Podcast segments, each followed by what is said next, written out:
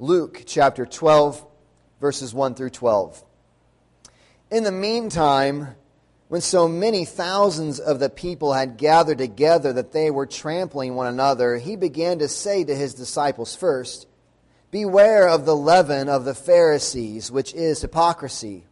Nothing is covered up that will not be revealed, or hidden that will not be known. Therefore, whatever you have said in the dark shall be heard in the light, and what you have whispered in private rooms shall be proclaimed on the housetops. I tell you, my friends, do not fear those who kill the body and after that have nothing more that they can do. But I will warn you whom to fear. Fear him who, after he has killed, has authority to cast into hell. Yes, I tell you, fear him. Are not five sparrows sold for two pennies? And not one of them is forgotten before God. Why, even the hairs of your head are all numbered. Fear not you are more of more value than many sparrows. And I tell you, everyone who acknowledges me before men, the Son of Man also will acknowledge before the angels of God. But the one who denies me before men will be denied before the angels of God. Everyone who speaks a word against the Son of Man will be forgiven, but the one who blasphemes against the Holy Spirit will not be forgiven. And when they bring you before the synagogues and the rulers and the authorities, do not be anxious about how you should defend yourself or what you should say, for the Holy Spirit will teach you in that very hour what you ought to say. Friends, the grass withers, the flower fades, and the word of our God stands forever. As we're carrying on in the Gospel of Luke, you remember we've, we've gotten a, certain uh, feel after this past chapter, uh, the end of chapter 11 on Jesus' teaching to um, the Pharisees and those around him. It's been some kind of tough words coming from Jesus. And this morning, as we head into our text here, Jesus, as he gets out of this Pharisee, this dinner, this party, he's with these Pharisees. As he's leaving, a large crowd has gathered, uh, thousands upon thousands, multitudes of thousands. We don't really know the number but enough people are gathering around that as they try to hear Jesus, they're actually trampling upon one another just to hear what Jesus has to say. And he says, the, the text says that he turns and says specifically to his disciples. He's turning now and not teaching openly to the crowds, though they're able to hear. He's teaching openly, but he's specifically talking to his disciples. Now, this just simply means learner. Um, we're going to see later on in places in the Gospels where disciples turn away from Jesus. Those who, who had been learning from him decide Jesus has finally gone too far and they walk away. So this is a group of learners. It, it would include the 12, the 11 who are authentic believers in Jesus Christ, but it would also include those who are just interested in Jesus and trying to learn more about him. Maybe those who are yet to be converted but will be converted, and likely includes a lot of people who are interested in Jesus but will end up rejecting him and walking away. The, he, he turns to these disciples and, and moves forward with this teaching. And, he, and this warn, it's a warning passage this morning. So you just kind of know one of the goals of expository preaching, not only is that we just go through the text, but that the, the theme of the text or the ethos, the atmosphere, the, the feeling of the text is the feeling of the sermon. So there's a warning coming in our text this morning from Jesus to his disciples. And the warning is simply this, right? We can see it in verse 1. Beware of the leaven of the Pharisees, which is hypocrisy. Jesus warns his disciples of hypocrisy. Acting in our culture is, is a highly respected trade nowadays. We have huge award shows and we have celebrity culture that is all centered around the popularity of those who can act and those who can act well. Um, we are, some of our biggest celebrities are people who are really only good at one thing, and that's pretending. They're, they're good at playing roles. They don't necessarily have any other great qualities about them. In fact, they might be horrible people, but if they can get on stage or get in front of a camera and put on a good show, if they can act a good part, we love it. We, we love those who are able to act. When someone can take on a role in such a convincing way that you, you forget who they are and they become like a certain character. There are certain actors that I'm sure you all know uh, who can just so embody a part that you get done with a movie and you're like, that was whoever. I, I can't. They sold that part so well. They were such a good actor. I didn't even know it was them.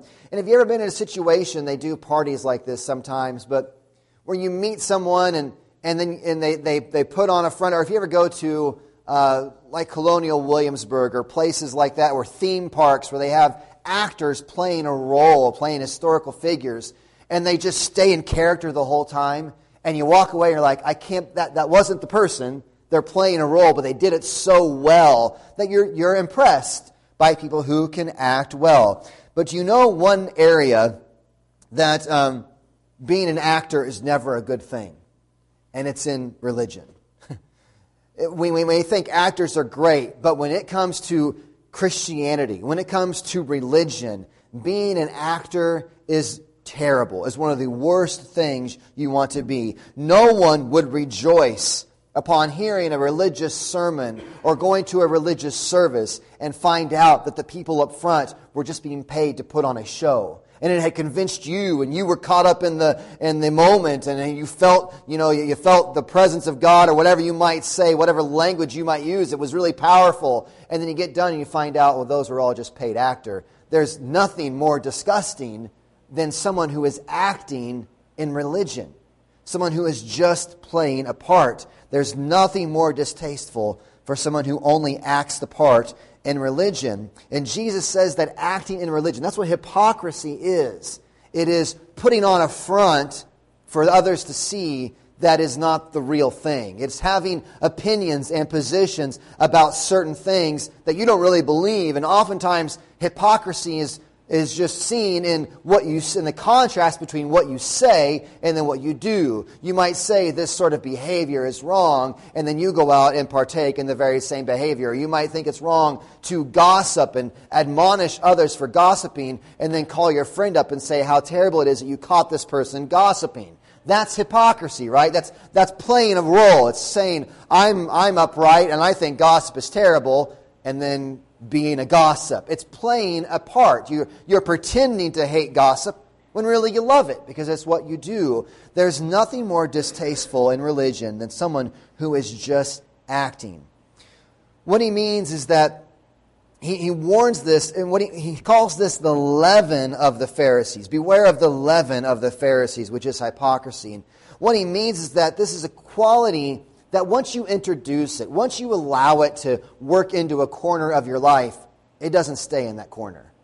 It begins to work itself into every area. That's what leaven does, right? Later on, other times Jesus uses this analogy of leaven as the kingdom of God, that a little bit and it just spreads. You know, when you put leaven or yeast in a, in a, in a dough, in a dough ball or whatever, and you're making bread, you don't end up with like a risen piece here and a risen piece here and the backside, and the rest of it's all flat it, it leavens the whole loaf. A little bit works into all of it. And so Jesus is warning against hypocrisy, calling it leaven, because once you give a place, once you become okay with being a hypocrite on this front, it begins to just work its way into all these other areas of your life. So you think, well, yeah, I'm a hypocrite in the area of gossip.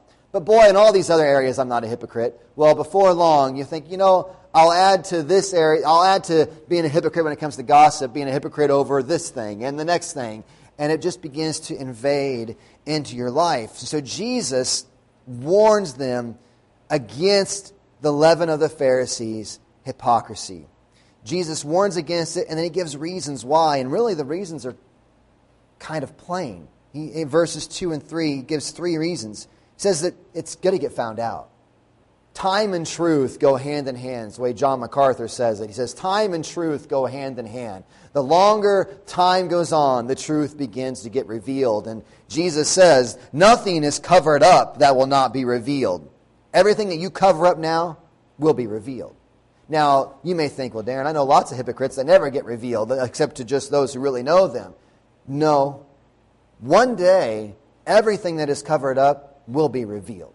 You cannot remain covered up forever. One day at the judgment, if it nowhere else, everything will be revealed. Nothing that is hidden that will not be known. Whatever you have said in the dark, you think things are covered up and they're in the dark, one day they will be brought to light. Maybe not in this life, but one day they will be brought to the light. And the things that you whisper in a secret room, what, he, what he's talking about there is, you know, they used to, the way the houses were then was just basically a mud hut. And so you, what you would do to protect your valuables, you didn't, you want, you built a room inside of the room. And so, like when your kids were asleep out on the porch and you wanted to talk about how you're going to discipline them tomorrow, but you didn't want them to hear about it, you went and had a conversation in the inner room so that the kids couldn't hear it. There was like this private room within the room where you, where you had your important conversations. And Jesus is saying the day is coming where even the conversations you whisper in the secret room, they're going to be shouted from the rooftops. That's where the announcements were made. When uh, you had a new grandbaby, or Patty's sitting somewhere around. There she is. what you would do is you'd go on the rooftop and you'd shout the news. Hey, that's what you, that was that was your megaphone was the rooftops. And so Jesus says, these things that you conversations you have and whispered in the secret rooms, one day they're going to be shouted from the rooftop. Hypocrisy will one acting will one day come to end. Things that you have whispered in secret rooms will one day be shouted from the rooftops. And whether this is in this life or at the dawning of the next life, you will not be able to remain a hypocrite forever. Those, that's a sobering reality that Jesus brings up. So we have to ask, since Jesus is talking to his disciples, are we hypocrites? Are there areas of our lives that we are hypocritical? And I wanted to caution you not to answer too quickly. Consider your life. This metaphor is beware of the leaven of the Pharisees Leaven is only dangerous when you actually let it come into you. There's, it isn't like watch out for those dogs who are out there running around. It's this insidious little thing that you just take a little bit of it into yourself and it begins to poison everything. And so there's a rebuke against the disciples, or this challenge, or this concern with the disciples to watch every area, to be concerned about their own. It's a challenge to search yourself are there areas of my life where I do tend towards hypocrisy? Does who you are line up with who you say you are? Does who you are line up with who you say you are? Do you put on a front? Do you, do you put out a public persona that doesn't really line up with who you really are? Do you, you do what you do in an, or, in an effort to be noticed by others? A sure sign of hypocrisy is when you do a good deed or when you have some sort of behavior, you do it because you hope someone sees you doing it. That is a desire not to actually do good, but it is a desire to receive praise. It is a desire to put on an act. Our social media age just has put hypocrisy in, in overdrive, where you can do everything just to put on a front. You can do every, I'm going to put out my best self so that everyone will applaud it and think I'm great but it's really not the real you because you're sitting at home in pajamas uh, eating a bowl of ice cream and posting a picture about my wonderful evening with my family when it's not, the, the reality is totally, totally disconnected. That's what social media has done for our generation.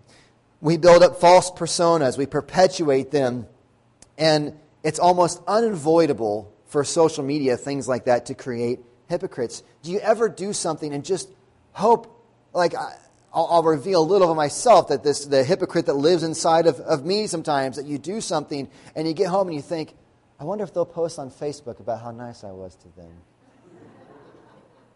and then would that get any like because the thing is you've had things like that happen where you've done something nice for somebody maybe and they said hey this was great. Thanks for doing that. And then it gets likes and that's like uh, that's like a drug. You're like oh yeah i want some more of that. And then you find yourself going out and doing good things. You're like wait a second.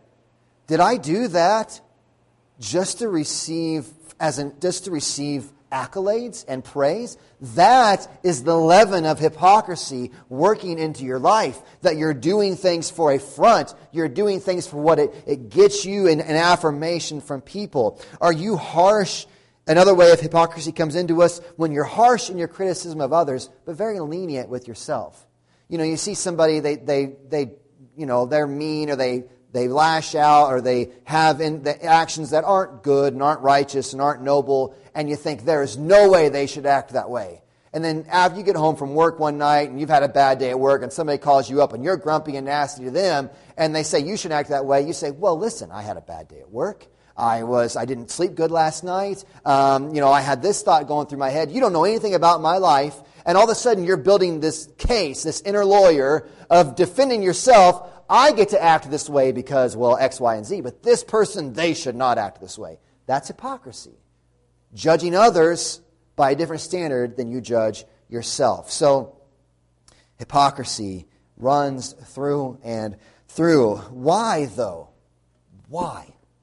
Why in the world do we bother with hypocrisy? Why, put, why do we put up these fronts? Why do we put out this act? Why do this act? Why do we tend towards all of these things in hypocrisy? And why would anyone put up a front about who they are? And there seems to be one real big reason why we do this. And is what Jesus goes into next in his text.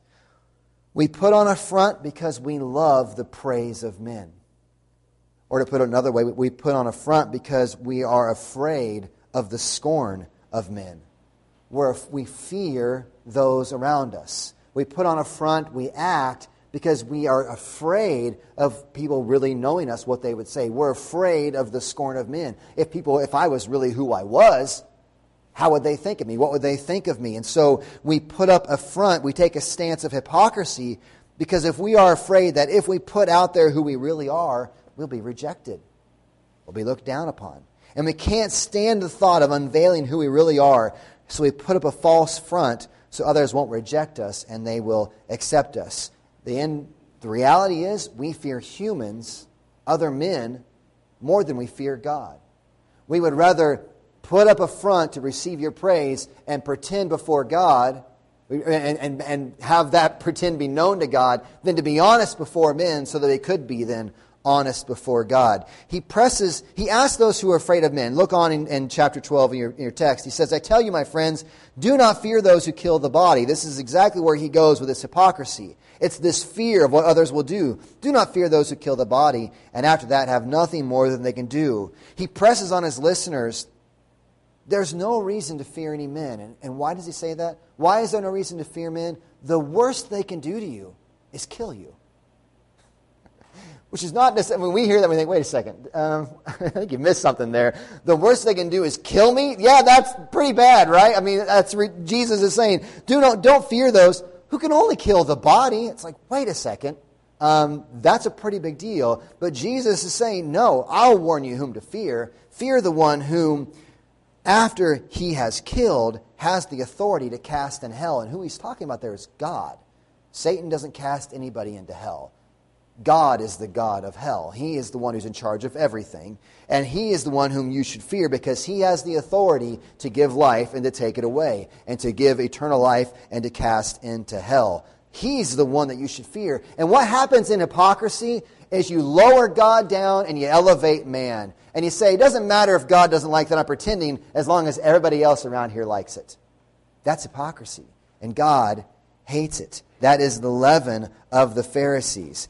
Those who can do nothing worse to you than kill you have nothing on the God who sees everything and not only can take life, but can cast into hell. Serious. Pretty serious stuff. That's why I say the ethos of the passage, the atmosphere, the feeling of the passage is the feeling that we should have. So Jesus then offers three remedies. We kind of covered one of them. Three antidotes to hypocrisy. And the first one is get your priorities right. Fear God, not men. Fear God, not men. This is found in verses 4 and 5 that we warn you whom to fear. Fear him who, after he is killed, has the authority to cast into hell. If you want to fight hypocrisy, learn to fear God. Who are you before him? That's what matters. Are you before him a, a, liar and a pretender and an actor? And before everyone else, you're a righteous and wonderful person, but God sees the truth? You should be more afraid of your stance before him than you are that everyone might know who you really are. The first antidote to hypocrisy is to learn to fear God. God, Psalm 96 tells us, he is not like all the idols of the peoples, which are worthless idols. Our God is not like the gods of the peoples, they're worthless idols. The Lord made the heavens, He's in charge of everything. Don't fear man, fear God. That's the first antidote to hypocrisy. It's not that God will find you out someday, He knows you already. Don't, don't worry. I mean, when Jesus says this, you know, someday it's going to be shouted from the rooftops. What you've said in the room is what's been hidden is going to be revealed. Listen, folks, God knows it. God knows it. He's not going to learn it about you. He knows it. And an antidote to hypocrisy is to learn to fear God. Just because He has allowed your hypocrisy up until now does not mean He's okay with it. Second antidote to hypocrisy first is to fear God, the second one is to acknowledge Christ. And this is in verses 8 and 9. I tell you, everyone who acknowledges me before men, the Son of Man also will acknowledge before the angels of God. But the one who denies me before men will be denied before the angels of God. The thrust of this statement is that we acknowledge our faith in Christ no matter who we are brought before. Hypocrites acknowledge whoever they think is going to benefit them the most.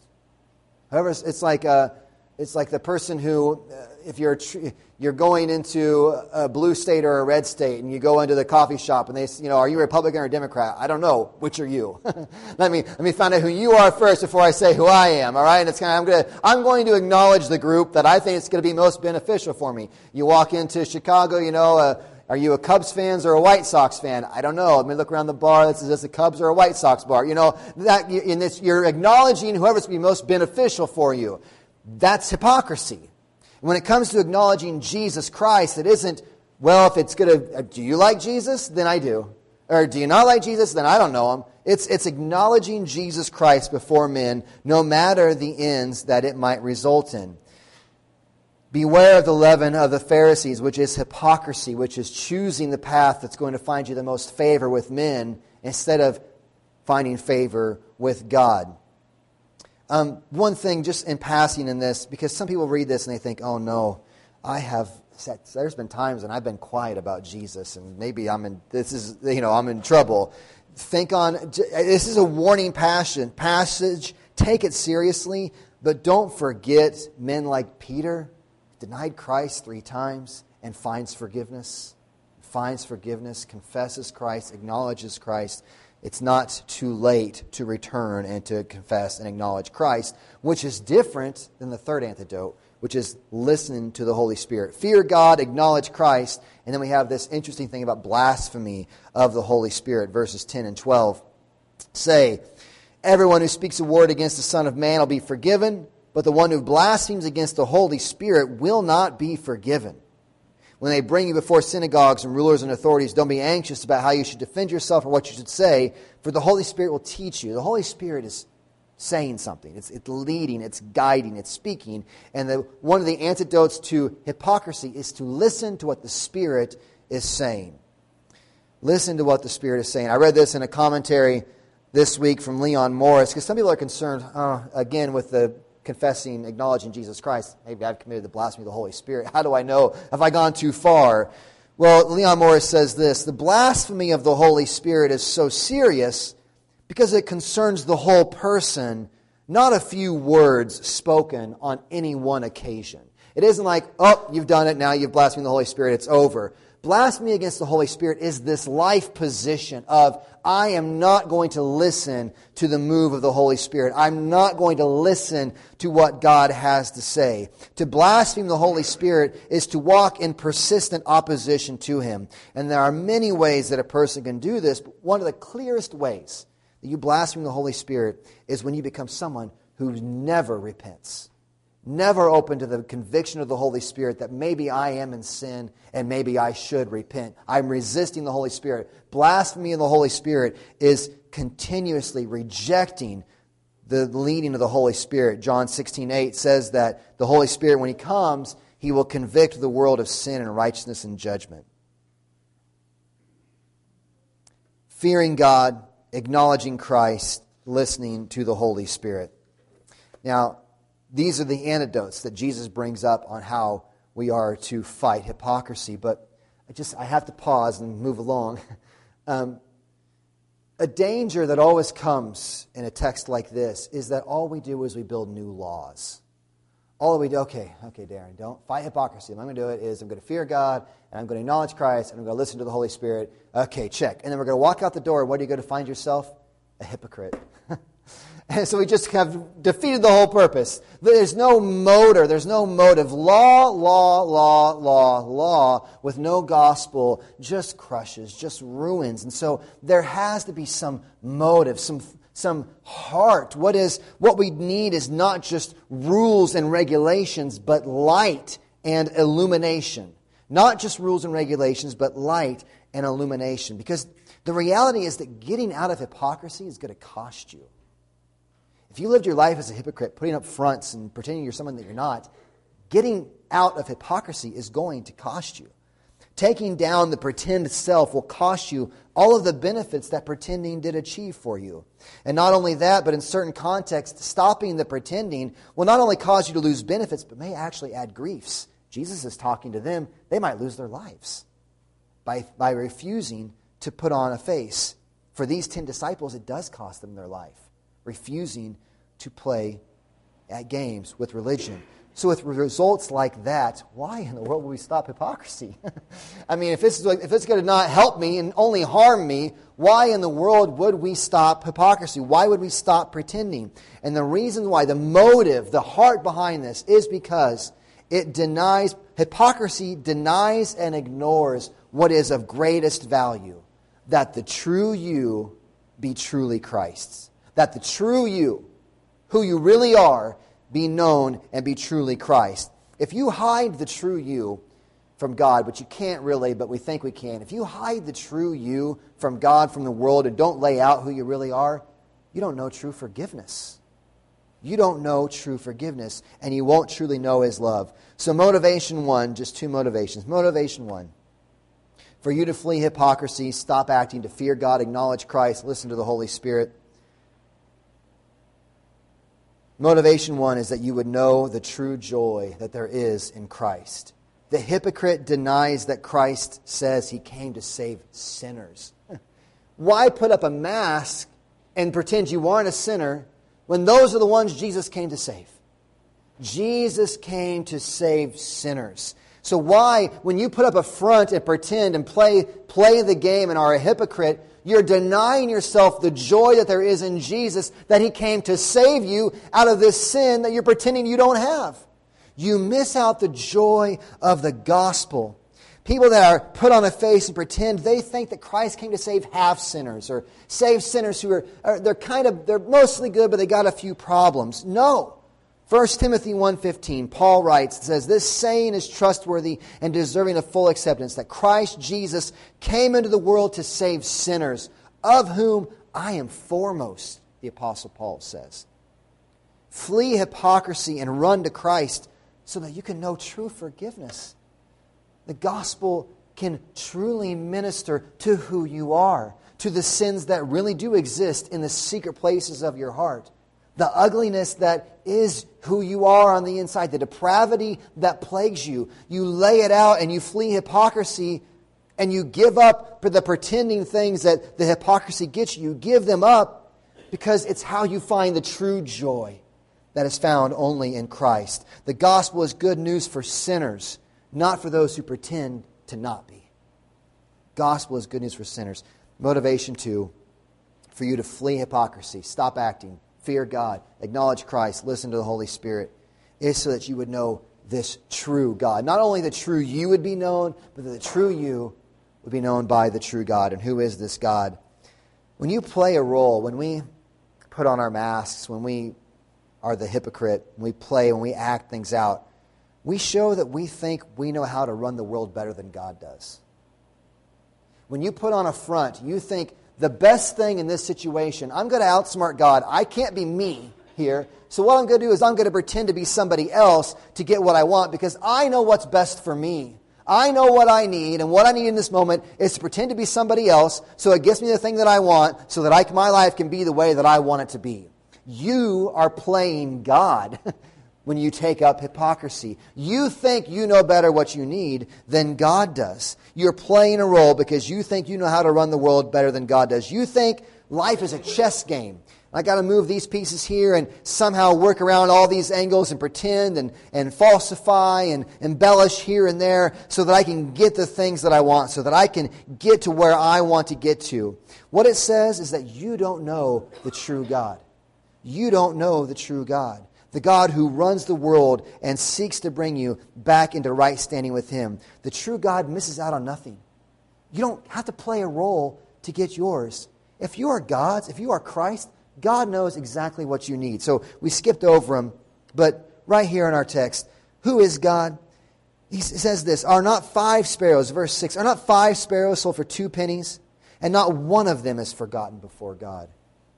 Why, even the hairs of your head are all numbered. Fear not, you are of more value than many sparrows.